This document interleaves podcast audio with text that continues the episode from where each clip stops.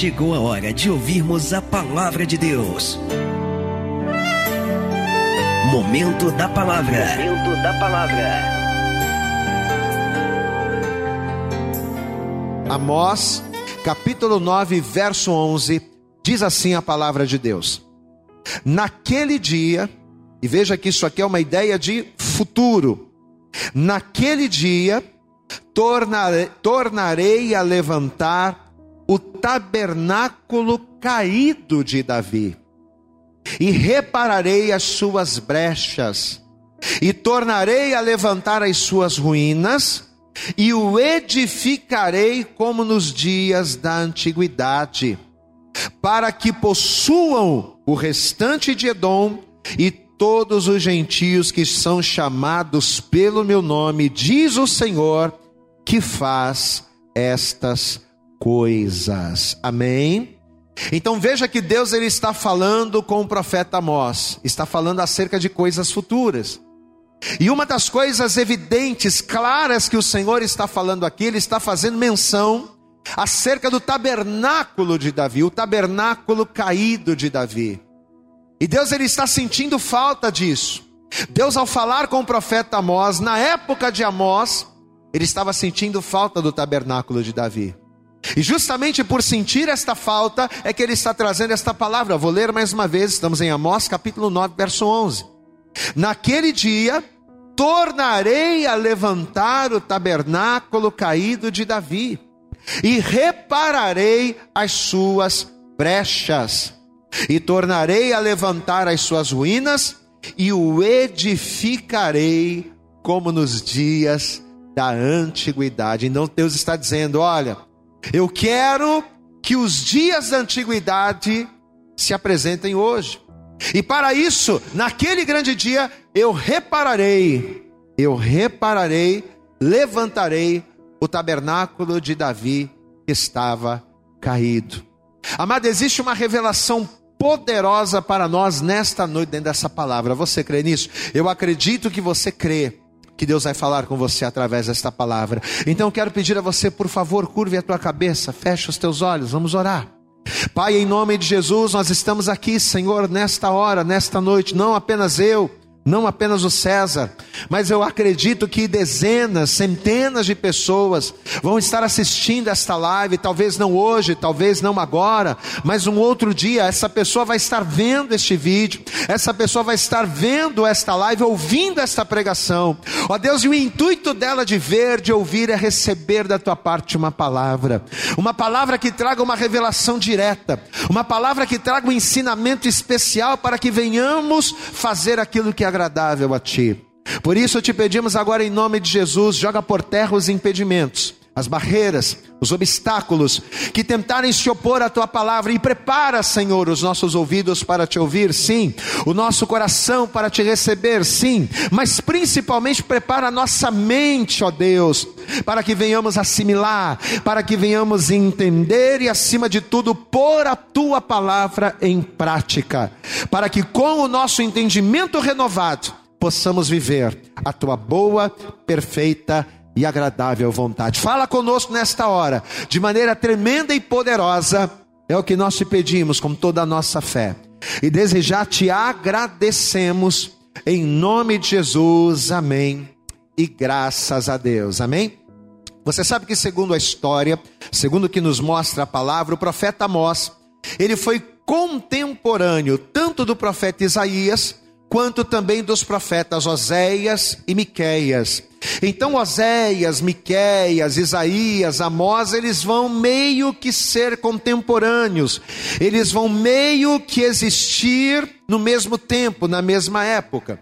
E conta-nos a história, conta-nos a palavra de Deus, que todos esses profetas, eles viveram aproximadamente por volta do século 8 antes de Cristo, numa época em que o reino do sul e o reino do sul era representado por Benjamim e também pela tribo de Judá. Então, nessa época, na época desses profetas, o reino do sul, ele era governado por um homem, por um rei chamado Uzias.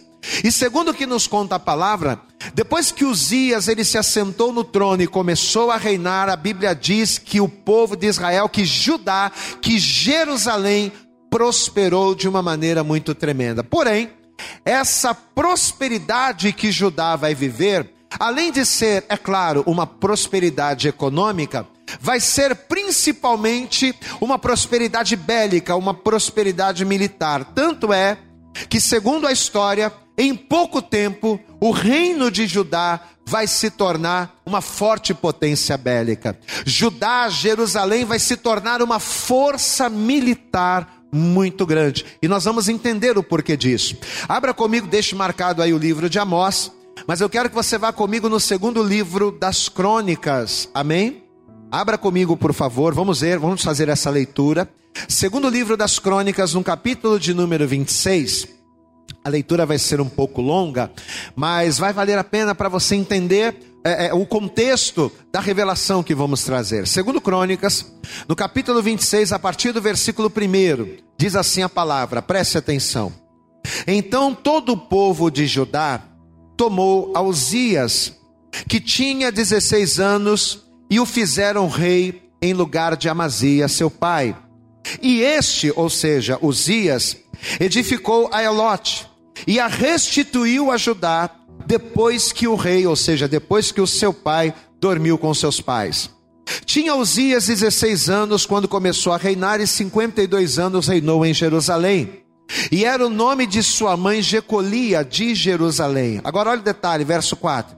E fez o que era reto aos olhos do Senhor, conforme a tudo o que fizeras, o que fizera Amazia seu pai porque deu-se a buscar a Deus. Olha o detalhe, você vê que no verso 4 ele diz que ele fez o que era reto aos olhos do Senhor, e agora no verso 5 diz: Porque deu-se a buscar a Deus nos dias de Zacarias, que era entendido nas visões de Deus, e nos dias em que buscou ao Senhor, Deus o fez prosperar, porque saiu e guerreou contra os filisteus e quebrou o muro de Gate, o muro de Jabne e o muro de Asdod, e edificou cidades em Asdod e entre os filisteus.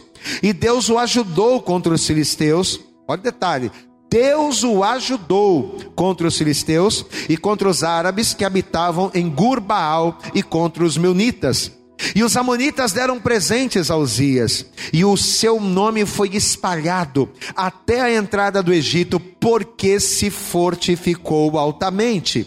Também Uzias edificou torres em Jerusalém, a porta da esquina, a porta do vale, a porta do ângulo, e as fortificou. Também edificou torres no deserto e cavou muitos poços, porque tinha muito gado, tanto nos vales como nas campinas. Tinha lavradores e vinhateiros nos montes e nos campos férteis, porque era amigo da agricultura. Verso 11. Tinha também Uzias um exército um exército de homens destros na guerra, que saíam à guerra em tropas, segundo o número da resenha feita por mão de Jeiel, o escrivão, e Maazéias, oficial, sob a direção de Ananias, um dos capitães do rei. Verso 12: O total dos chefes dos pais, homens valentes, eram de 2.600 homens, e debaixo das suas ordens havia um exército de guerreiros de 307.500 homens. Olha, olha o tamanho do exército de Uzias. E debaixo das suas ordens, verso 13, havia um exército guerreiro de 307 mil homens que faziam a guerra com força belicosa para ajudar o rei contra os inimigos. E preparou Uzias para todo o exército escudos e lanças e capacetes e couraças e arcos e até fundas para tirar pedras. Verso 15. Também fez em Jerusalém máquinas da invenção de engenheiros que estivessem nas torres e nos cantos para tirarem flechas e grandes pedras e propagou a sua fama. Eu quero que você guarde isso. E propagou a sua fama até muito longe. Por quê? Porque foi maravilhosamente ajudado até que se fortificou. Amém? Então veja que pelo fato do rei Uzias ter buscado a Deus, pelo fato do rei Uzias estar fazendo aquilo que era agradável aos olhos do Senhor, qual foi a consequência disso? Qual é a consequência do homem buscar a Deus e ser fiel a Deus? Às vezes, nos dias de hoje, nós vemos tantas situações contrárias, passamos por tantas lutas, que muitas pessoas chegam a se perguntar: mas qual é a vantagem? Por que, que eu preciso buscar a Deus? Olha, olha o detalhe: você vê que pelo fato de Uzias ter buscado ao Senhor, pelo fato de Uzias fazer o que era reto aos olhos de Deus, Deus o ajudou, ou seja, a boa mão do Senhor estava sobre ele. Meu amado, deixa eu dizer uma coisa, já para nós começarmos bem esta ministração. Às vezes a gente acha que o que nós precisamos para sermos felizes, para sermos abençoados, às vezes nós achamos que aquilo que precisamos para mudar de vida é de muito dinheiro, ou de pessoas, ou de ajuda de homens, ou de coisas desta terra. Mas deixa eu dizer uma coisa para você: a coisa mais importante para a vida do homem, para a vida de uma mulher, não é dinheiro, não é amizades, não é relacionamentos, não é ajuda humana. A coisa mais importante para nós é termos a boa mão do Senhor sobre as nossas vidas, porque ainda que nós não tenhamos nada, eu já preguei preguei isso, já falei isso várias vezes, mas é uma realidade espiritual. Ainda que nós não tenhamos nada, mas se a boa mão do Senhor está conosco, ainda que não tenhamos ajuda de ninguém, ainda que não tenhamos os recursos necessários, mas a boa mão de Deus, ela tem o poder de prover nas nossas vidas aquilo que aos nossos olhos somos incapazes de conseguir.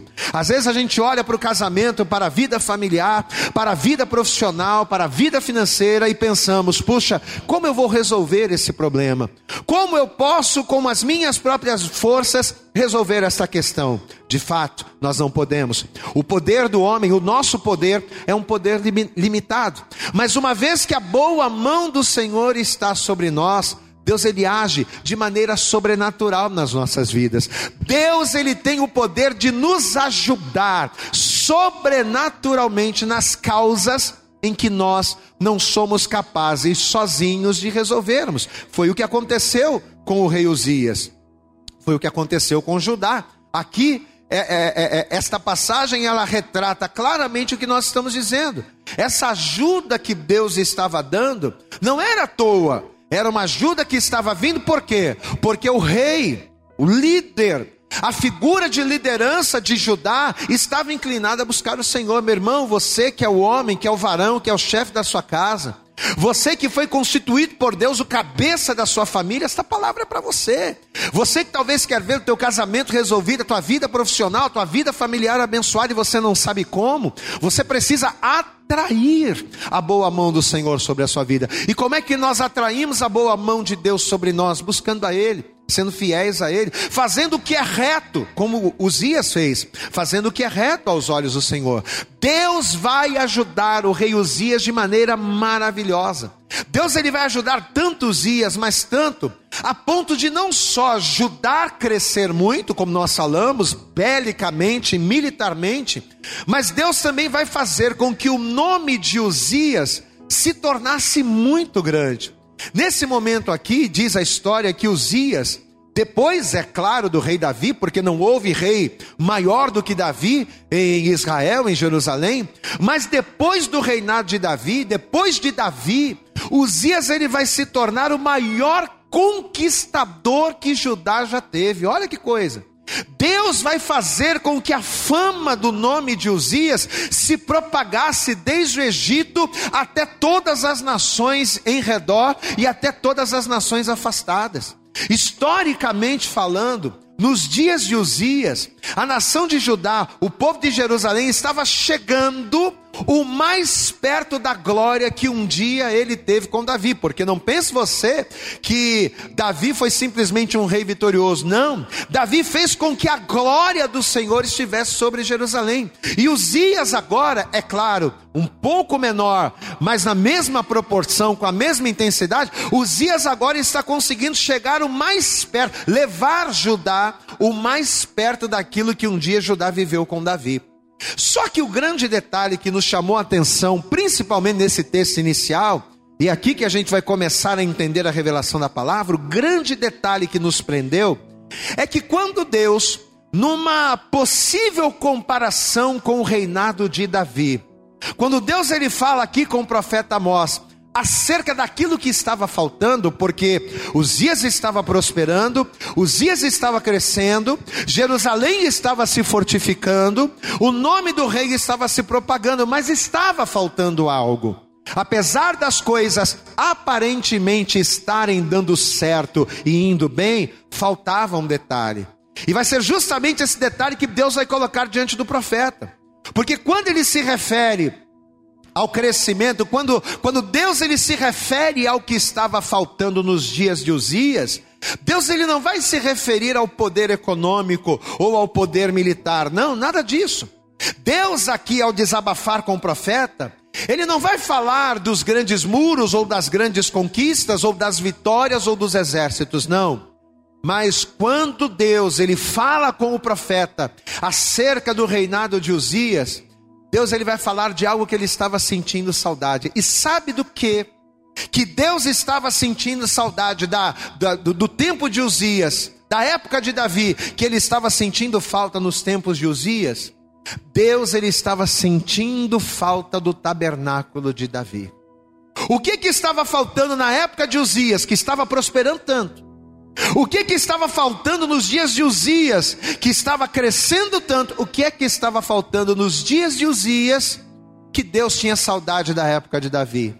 Deus estava sentindo falta do tabernáculo dele. Tanto é, tanto que quando Deus ele fala aqui do futuro, ao falar do futuro, quando Deus ele se dirige ao profeta Amós para falar acerca de restauração, Deus ele vai dizer o texto que a gente que nós lemos. O que está escrito aí, Amós capítulo 9, verso 11? Naquele dia, ou seja, no futuro, naquele dia, tornarei a levantar o tabernáculo caído de Davi. Ou seja, se Deus vai tornar a levantar aquilo que um dia existiu, significa que Deus estava sentindo falta daquilo que um dia existiu. Pois é. E aquilo que um dia existiu foi o que? Foi o tabernáculo de Davi. Naquele dia, tornarei a levantar o tabernáculo caído de Davi, e repararei as suas brechas, e tornarei a levantar as suas ruínas, e o edificarei como nos dias da antiguidade. Então, apesar de aparentemente, eu quero que você preste atenção nisso, apesar de aparentemente tudo estar indo bem, Apesar de aparentemente as coisas estarem dando certo, e muitas pessoas elas acham que o fato das coisas darem certo significa que Deus está no controle, que Deus está aprovando. Não, meu irmão. Muitas das vezes as pessoas têm sucesso, mas Deus não está nesse sucesso. Muitas das vezes a pessoa ela consegue ser bem sucedida, mas Deus não está com ela. Então, o fato de estarmos sendo bem-sucedidos em algumas áreas não significa necessariamente que Deus está no negócio. Olha o que está acontecendo aqui. Deus ele estava a, a prosperidade do, da, da, época de, de Uzias, a prosperidade que Judá e Jerusalém estavam tendo era muito grande. Mas Deus estava sentindo falta de algo. Havia algo nos dias de Davi que não estava acontecendo nos dias de Uzias, apesar da glória, apesar das vitórias, apesar da honra. E do que é que Deus estava sentindo falta na época de Uzias? O texto aqui está falando bem claro. Você vê que Deus ele diz aqui, ele usa palavras, né? Como levantar, como reparar, como edificar. E tudo isso por quê? Porque apesar de todas as outras coisas estarem acontecendo de novo, apesar da glória, apesar da honra, apesar do poderio, da grandeza, da prosperidade, estar voltando para Jerusalém, a coisa mais importante que Deus queria de volta e que detalhe, ninguém estava se preocupando nisso. Ninguém estava se preocupando. Uzias era um homem que buscava Deus, glória a Deus, mas ninguém estava se preocupando com o mais importante. Com o mais importante do qual Deus estava sentindo falta, que era o tabernáculo. Mas não um tabernáculo qualquer. O tabernáculo como foi o de Davi. Amados, e isso chamou muito, muito a minha atenção. E sabe por que, que esse detalhe me prendeu? Porque estudando a palavra a gente percebeu que de todos os lugares edificados pelo homem para servirem como tabernáculo para o Senhor, o tabernáculo de Moisés, por exemplo, de Salomão, o templo de Esdras, o templo de Herodes, enfim, de todos os lugares separados, consagrados para Deus, para serem o seu tabernáculo, Amado, se você for na história, você vai ver que o tabernáculo de Davi foi o mais simples de todos. O tabernáculo de Davi, ele foi o mais comum, o mais humilde de todos, a ponto próprio Davi se incomodar com aquilo, porque Davi vai chegar numa certa feita, vai olhar para o seu palácio, e o que, que ele vai dizer? Puxa vida, como é que pode? Eu moro num palácio de cedros. E a arca de Deus está onde? A arca de Deus está entre cortinas. Davi vai ser movido por Deus a querer edificar um, um templo para Deus, por quê? Porque ele achava que o tabernáculo que ele havia levantado era simples demais. Pois é.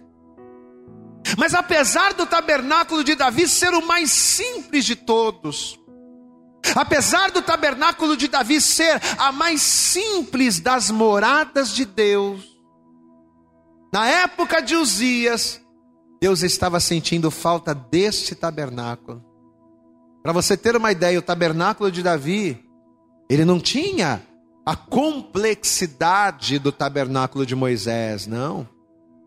O tabernáculo de Davi não tinha a grandeza do templo de Salomão, ou a glória da segunda casa do templo de Esdras, ou o luxo do templo de Herodes. Não, não tinha nada disso. O tabernáculo de Davi era apenas uma tenda formada por cortinas, de pano pequeno e simples. Não tinha luxo, não tinha grandiosidade, não tinha beleza, era uma tenda. Era quase que uma barraca e a tenda de, e, e, e, e a arca de Deus ficava ali. Só que o grande detalhe do tabernáculo de Davi, que apesar de simples, tocava o coração de Deus, sabe qual era? É que apesar de pequeno, apesar de simples, apesar do tabernáculo de Davi ser formado por pano, por cortinas, a arca de Deus, ela habitava no meio do tabernáculo. Você pode dar um glória a Deus aí, meu irmão? Você consegue entender isso? Era simples, era humilde. Não tinha honra, não tinha glória, não tinha glamour, não tinha nada. Era um tabernáculo simples, mas a arca de Deus, que representava a sua presença, habitava no meio. A arca de Deus estava no centro do tabernáculo de Davi. Amados, não o trabalho, não os afazeres a realizar ou as guerras a vencer, mas Deus era o centro. Por mais que guerras por, por mais que vencer guerras fosse algo importante, por mais coisas complicadas, por mais trabalhos que eram necessários a serem feitos, na época de Davi, para Davi, no tabernáculo de Davi, a presença de Deus estava no centro. Deus era o centro de tudo, era a coisa mais importante. Amados, e aqui Deus ele já começa a falar com cada um de nós. Porque às vezes a gente vem para a igreja, a gente dá glória a Deus, a gente ouve louvores, a gente ouve a palavra, a gente carrega a Bíblia debaixo do braço, às vezes a gente vem para a igreja, sente a presença de Deus e a gente pensa: puxa, estou andando direitinho com Deus, estou sentindo a presença, estou indo na igreja, glória a Deus, glória a Deus por isso. Só que apesar da gente ter atitudes que até glorificam a Deus, pelo fato de nós não sermos o tabernáculo, como era o tabernáculo de Davi, e qual era a maior característica do tabernáculo de Davi? Não era grandiosidade, não era profundidade, não era riqueza, não era tamanho. Era a simplicidade e o fato de que Deus era o centro daquele tabernáculo. Nós falamos aqui um pouco antes, na hora da oração, que cada um de nós, como indivíduos, somos tabernáculos de Deus. Somos tabernáculos que foram edificados para que a presença de Deus habite em nós, sim. Mas amado, entenda, aonde é que a presença de Deus ela tem que habitar na minha vida? Qual é o lugar em que a presença de Deus, em que Deus precisa ocupar na minha vida? Ele precisa ocupar o centro. Era disso que Deus estava sentindo falta nos tempos de Uzias. Uzias estava prosperando, Jerusalém estava crescendo, o poder bélico estava crescendo, a, a prosperidade estava acontecendo, mas faltava algo. Deus estava sentindo falta de algo. E o que Deus sentia falta no tempo de Uzias era algo que havia na época de Davi. Deus estava sentindo falta de ser o centro. Deus estava sentindo falta de ser a coisa mais importante do povo, da vida do povo. da vida do povo de Jerusalém. Amado, eu posso dizer uma coisa para você: Deus está sentindo falta de ser o centro da sua vida. A grande verdade é que muitas das vezes nós deixamos Deus em segundo plano. O que está em primeiro plano na nossa vida, na maioria das vezes, é ganhar dinheiro. O que está em primeiro plano, na maioria das vezes, na nossa vida, é trabalhar. Não estou dizendo que você não tem que trabalhar, você tem que trabalhar, você tem que correr atrás, você tem que se esforçar. Mas entenda, Deus está com saudade de ser o centro da sua vida. E quando Deus não é o centro da nossa vida, a gente até pode crescer, a gente até pode conquistar, a gente até pode prosperar. Mas a presença de Deus, ela está longe de nós. E o que é mais importante? Ganhar o mundo todo, mas perder a salvação, nos afastar de Deus? Olha o que Deus está falando para nós nessa hora, mas a Bíblia nos diz no Evangelho de João, no capítulo 4, versículo 23, quando Jesus ele falava com aquela mulher samaritana acerca dos relacionamentos e da vida que ela estava vivendo, porque, segundo o que nos conta a história, aquela mulher já teve cinco maridos e o homem com quem ela vivia não era seu marido. Aquela mulher chegou até a pensar que Jesus era um profeta, porque Jesus ele vai dizer isso, aquela mulher não o conhecia. Mas quando Jesus ele estava ministrando essa mulher no meio da conversa, Jesus ele vai dizer algo tremendo, ele vai dizer assim: "Mas a hora vem. E agora é em que os verdadeiros adoradores, amados, ser um tabernáculo cuja presença de Deus está no centro significa ser um adorador. Deus ele não quer que nós sejamos crentes, Deus ele quer que nós sejamos adoradores. Deus ele não quer que nós sejamos frequentadores de igreja. Deus ele, ele não quer que nós sejamos tocadores de música ou cantores de canções. Não, Deus ele quer que nós sejamos adoradores. E Deus procura isso. E ele não procura isso desde hoje, não. Da época de Jesus ele já procurava isso. Mas a hora vem, e agora é, em que os verdadeiros adoradores adorarão ao Pai em espírito e em verdade, porque o Pai procura tais que assim o adorem. O que são, gente? Quem são os verdadeiros adoradores? A gente ouve tanto isso em canções, mas o que é ser um verdadeiro adorador? Quem são os verdadeiros adoradores que adoram ao Pai em espírito e em verdade, cujo Pai procura? Os verdadeiros adoradores são pessoas que, como tabernáculos vivos, fazem com que a presença de Deus esteja no centro da sua vida. Amado, você pode cantar bem, você pode tocar bem, você pode colocar louvor na tua casa todo dia, mas se Deus não é o centro da sua vida, você não é um adorador. Você pode ser um frequentador de igreja. Você pode exercer uma função na igreja, no templo físico. Nós estamos pregando hoje em comemoração ao aniversário do MAP. Nós estamos pregando hoje uma palavra acerca de tabernáculo, acerca de igreja, acerca de templo. Mas olha que a palavra de Deus está ministrando no seu coração. Não adianta eu estar na igreja e trabalhar e me esforçar e fazer a obra e dar dízimo e dar oferta, mas se Deus não for o centro. Se Deus não for a coisa mais importante, se Deus não for a minha primícia, eu serei um frequentador de igreja e não um cristão. Eu serei um tocador de instrumentos, não um adorador. E o Pai procura não tocadores de instrumento, não cantores de canções, não frequentadores de igreja. O Pai procura tabernáculos vivos que o adorem em espírito e em verdade. Amém? Em 1 Coríntios, no capítulo 3, versículo 16, Paulo diz isso. Não sabeis vós que sois o templo de Deus? Você não sabe que você é tabernáculo de Deus e que o Espírito de Deus habita em vós? Mas aonde é que o Espírito de Deus está habitando na sua vida? Essa é a pergunta de Deus para nós nesta hora. Deus está habitando no centro?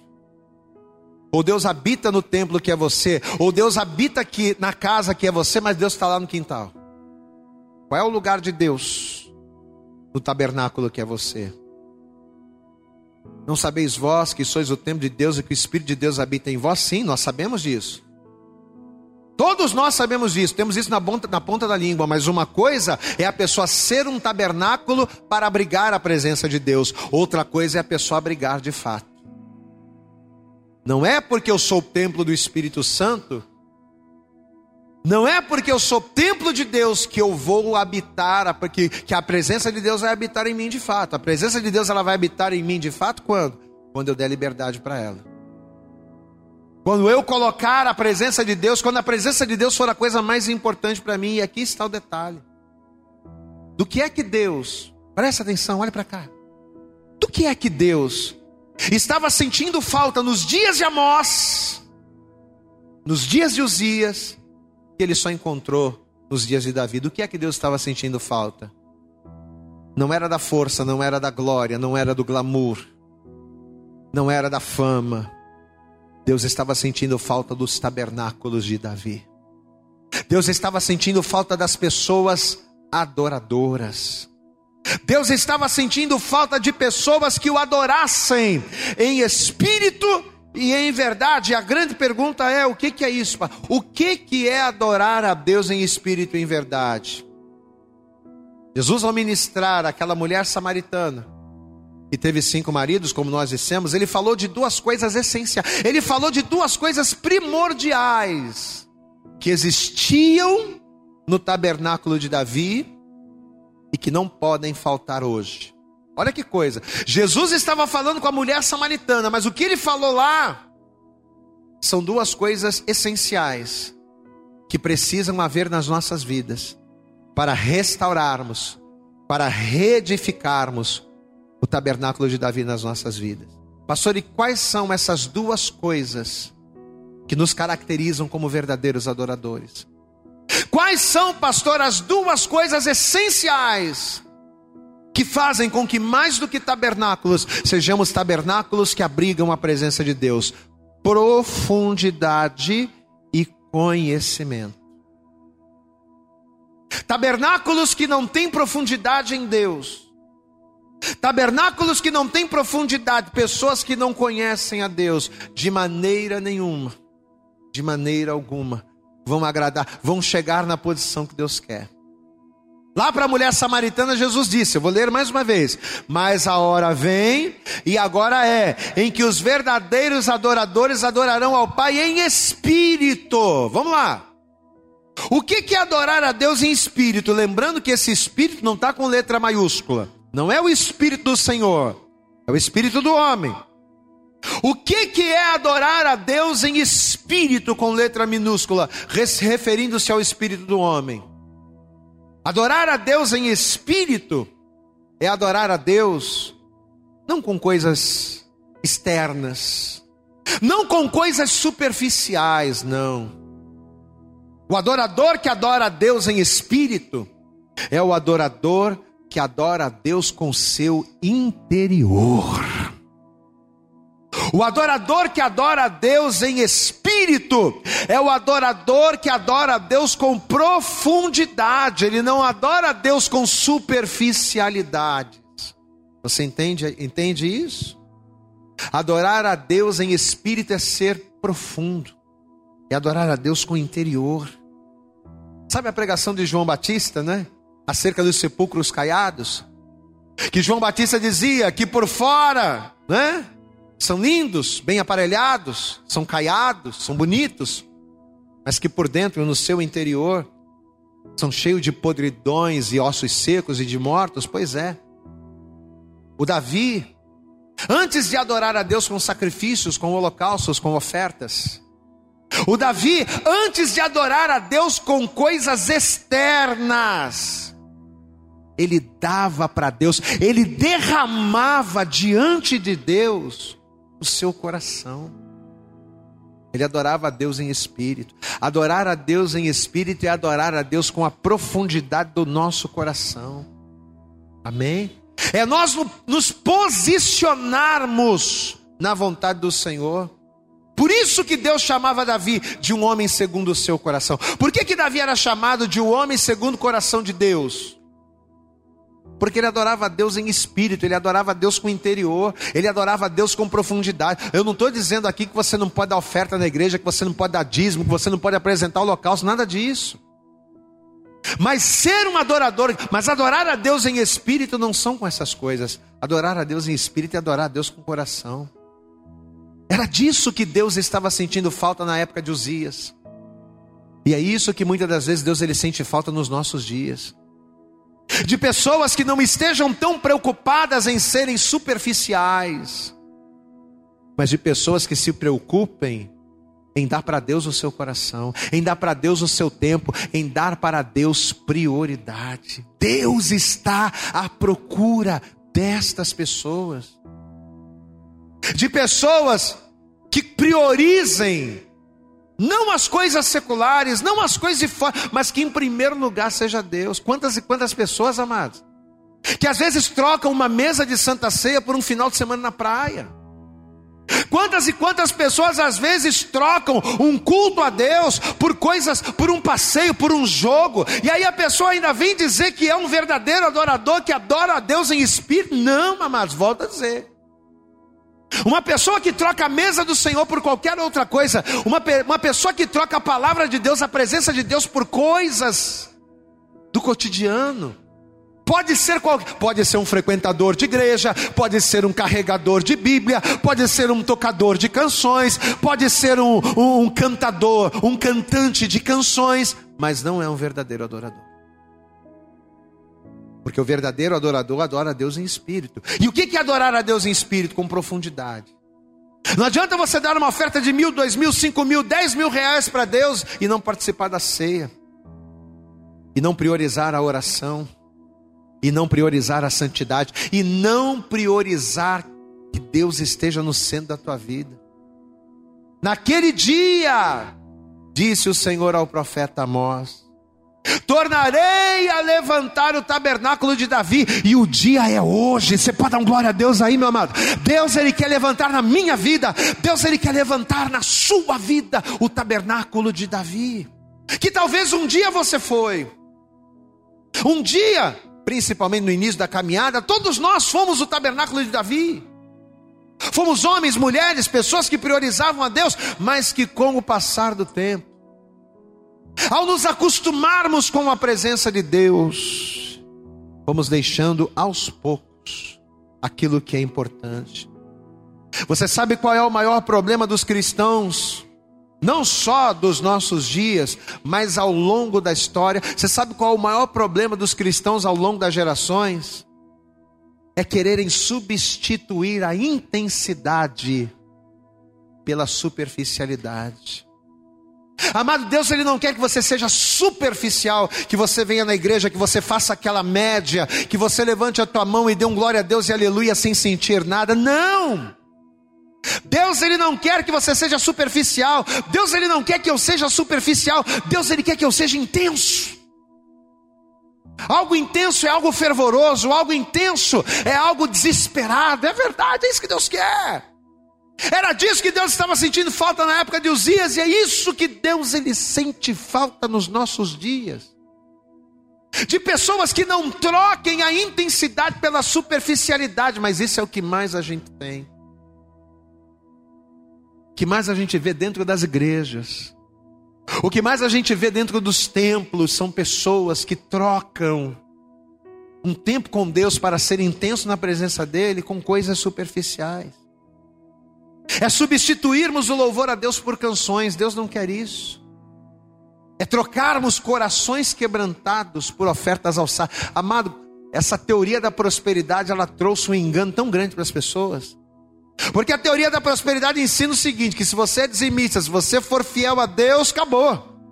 O que vale é você entregar para Deus aquilo que você tem de fora. O que vale é você entregar para Deus as coisas superficiais que você tem.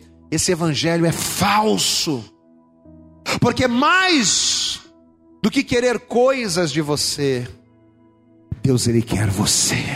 Você pode dar um glória a Deus aí? Deus ele quer você. Deus ele quer o teu coração. Eu não estou dizendo aqui que ofertas, holocaustos, sacrifícios, dízimos não são importantes. Não são importantes.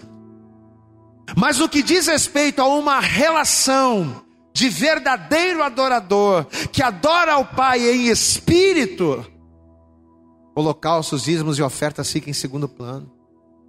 O que que Samuel disse para Saul quando Saul pecou contra Deus? Isso está lá em 1 Samuel capítulo 15, versículo 22. Samuel disse: Porventura, olha a pergunta que ele vai fazer para Saul: Porventura, tem o Senhor tanto prazer em sacrifícios e holocaustos como que se obedeça a sua voz?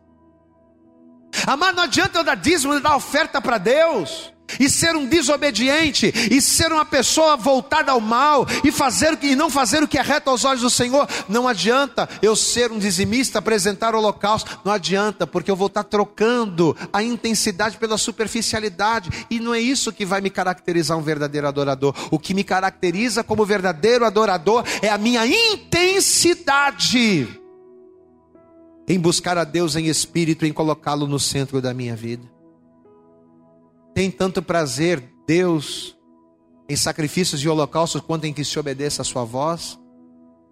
Mais do que apresentar coisas superficiais para Deus, o maior prazer de Deus é quando você, na qualidade de tabernáculo, faz como fez o tabernáculo de Davi, coloca Deus no centro.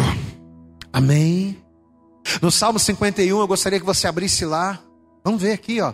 Salmo de número 51.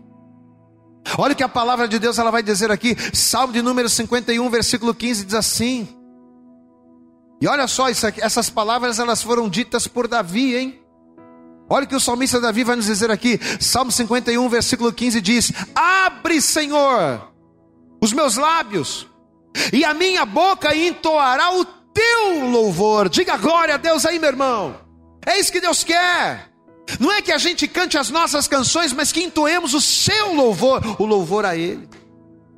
Deus quer louvor e não canções. Deus quer intensidade e não superficialidade. Olha aqui. Abre, Senhor, os meus lábios e a minha boca entoará o teu louvor, pois não deseja sacrifícios, senão eu os daria.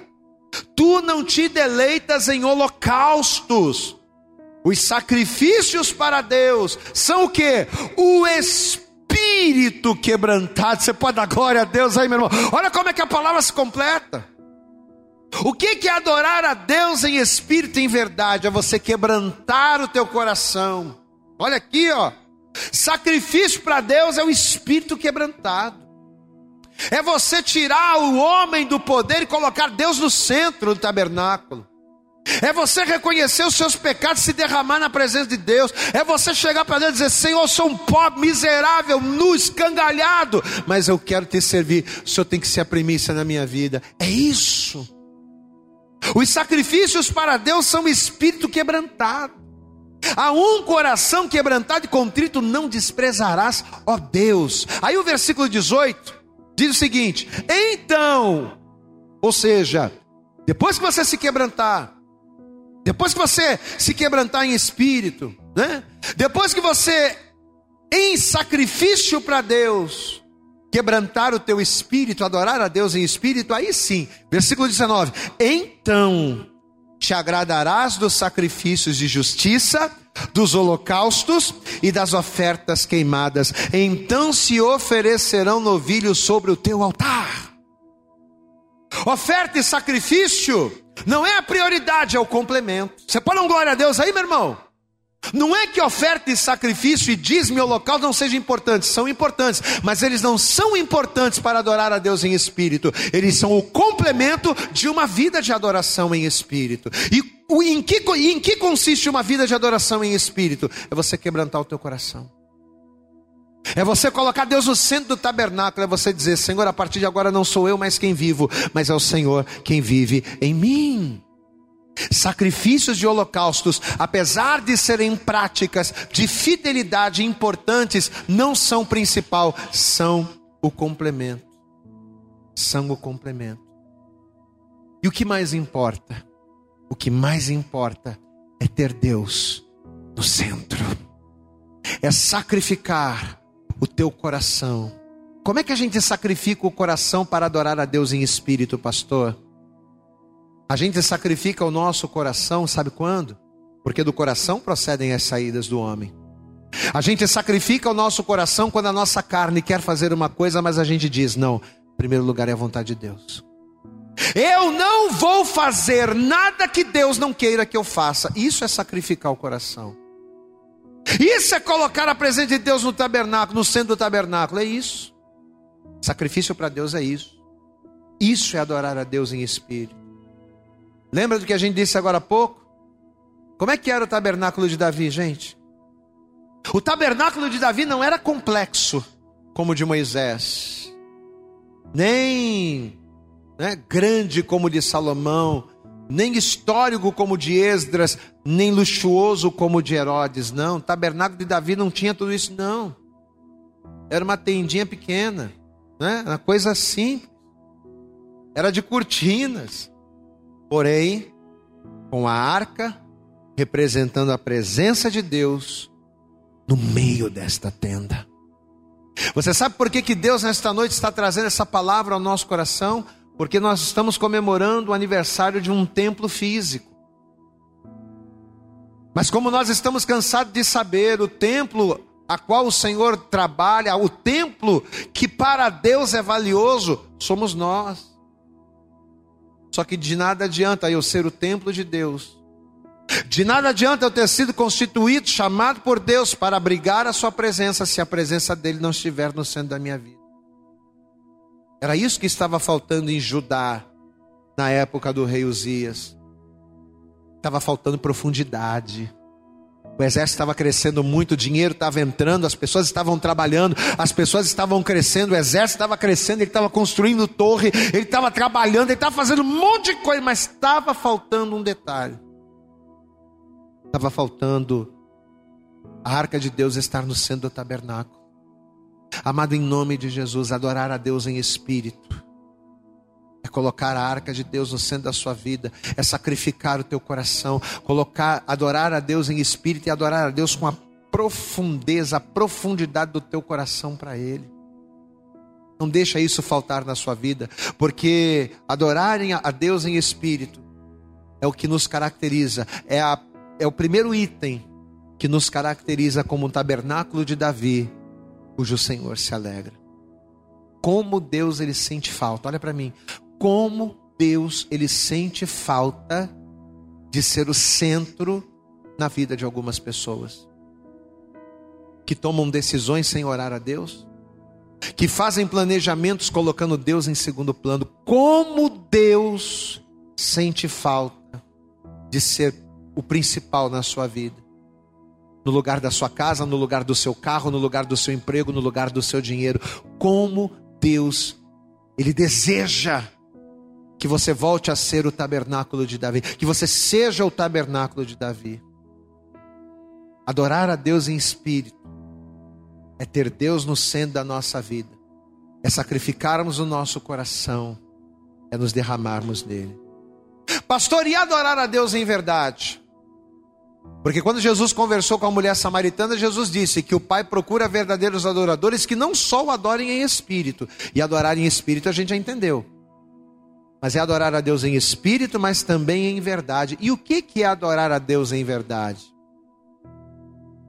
No Evangelho de João, no capítulo 14, no versículo 6, Jesus ele vai dizer uma das palavras mais conhecidas da Bíblia. Jesus ele vai dizer o seguinte: Eu sou, Jesus é o caminho, a verdade e a vida. E ninguém vem ao Pai senão por mim. Amados, o que, que é adorar a Deus em verdade? Adorar a Deus em verdade é adorar a Deus estando em Jesus, porque Jesus é a verdade.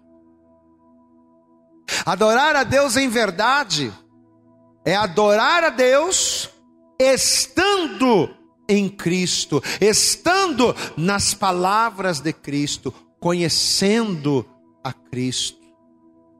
João, no capítulo 8, no versículo 32, diz: E conhecereis a verdade, e a verdade vos libertará. Você sabe por que tem tanta gente que não é liberta, que não é próspera, que não consegue vencer, que não consegue dar um passo? Você sabe por que tem tanta gente estagnada? Porque as pessoas, elas não adoram, elas não estão em Jesus, está faltando Jesus na sua vida. Meu irmão, não adianta você amar a Deus. Olha aqui para mim. Não adianta você amar a Deus estando no mundo. Ah, eu amo a Deus, eu adoro a palavra de Deus, eu adoro Jesus, mas você não está em Jesus, não adianta. Você não adora a Jesus em você não adora a Deus em verdade. A verdade é Jesus. Você não adora a Deus em Cristo, estando na palavra, conhecendo a Ele. Não adianta, amados, a gente amar a Deus, a gente respeitar. Ah, eu tenho o maior respeito, eu tenho a maior reverência. Quando eu passo na frente da igreja, eu faço sinal da cruz. Quando eu passo no cemitério, eu faço sinal da cruz. Eu tenho o maior respeito, eu adoro a Deus. Não adianta nada disso se você não tiver em Jesus. Não adianta você estar na igreja. Não adianta você louvar a Deus estando no pecado, estando na religião, não. Eu tenho, nós temos que estar na videira verdadeira. E estar na videira verdadeira significa estar no conhecimento da verdade que é Cristo. Você sabe qual sempre foi o grande problema dos judeus? Você sabe qual foi o maior erro e o grande problema dos judeus? Não era reconhecer Deus como Senhor, não. O judeu sempre reconheceu. E até hoje o judeu continua reconhecendo que o Senhor é Deus. O problema do judeu nunca foi reconhecer que o Senhor é Deus. Nunca foi reconhecer Abraão como pai na fé. Não, isso nunca foi problema. O grande problema dos judeus, que inclusive fez com que João escrevesse lá em João 3 que os homens amaram mais as trevas do que a luz. Por que, que os homens amaram mais as trevas do que a luz? Porque os homens não receberam Jesus, não enxergaram Jesus. Porque o grande problema dos judeus sempre foi reconhecer Jesus como sua verdade. E enquanto nós não reconhecermos que Cristo é a nossa verdade, a verdade que nos liberta, a verdade que nos faz mudar de vida, e ao reconhecê-lo como verdade, enquanto nós não o adorarmos, como sendo Ele a nossa verdade, irmão, nós continuaremos a ser tabernáculos caídos. Olha a palavra que Deus está trazendo para mim. Olha a palavra que Deus está trazendo para você nesta noite. Nos dias de Uzias, o que é que Deus estava sentindo falta do tabernáculo de Davi?